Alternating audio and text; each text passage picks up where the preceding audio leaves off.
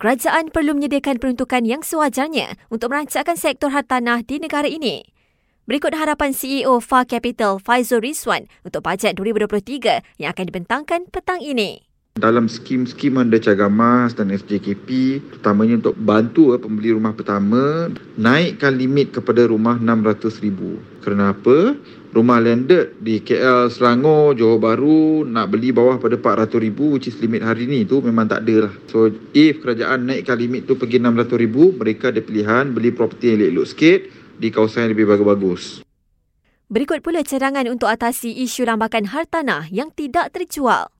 Introduce balik uh, rumah ketiga dan ke atas boleh dapat 80% loan ataupun 90% loan hanya untuk mereka yang beli daripada pemaju yang mempunyai stok hartanah tak terjual. Now, kenapa? Sebab kita hari ini ada hampir 30,000 lambakan hartanah tak terjual.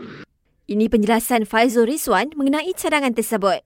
So, kalau kita dapat bantu kurangkan tu, developer tu akan dapat improve sale, dapat collect duit, boleh lancarkan balik property-property baru. Sebab hari ini banyak developer tak mahu lancarkan properti-properti baru sebab mereka masih ada inventory lama yang tak terjual.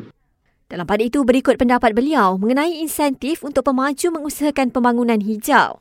Daripada segi insentif ha, untuk pembangunan rumah hijau tu saya kurang setuju kerana kita ada 30,000 hartanah tak terjual.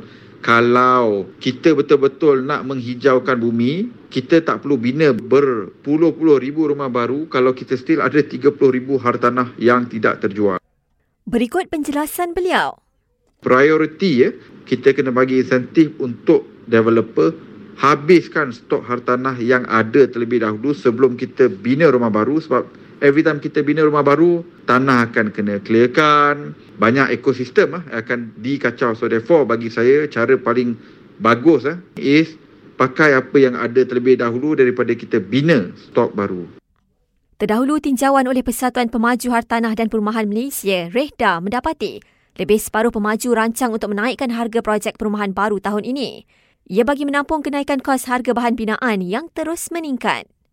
Namun dalam masa sama, sepanjang tempoh enam bulan ini katanya, jangkaan kenaikan harga hartanah telah menurun disebabkan oleh kos bahan binaan yang sederhana. Ikuti pembentangan dan analisis belanjawan 2023 secara langsung bermula jam 3 petang ini di Astro Awani, saluran 501. Chorus Sinar, nyanyi sekurang-kurangnya dua baris dalam masa 20 saat chorus lagu yang dipilih untuk memenangi RM150.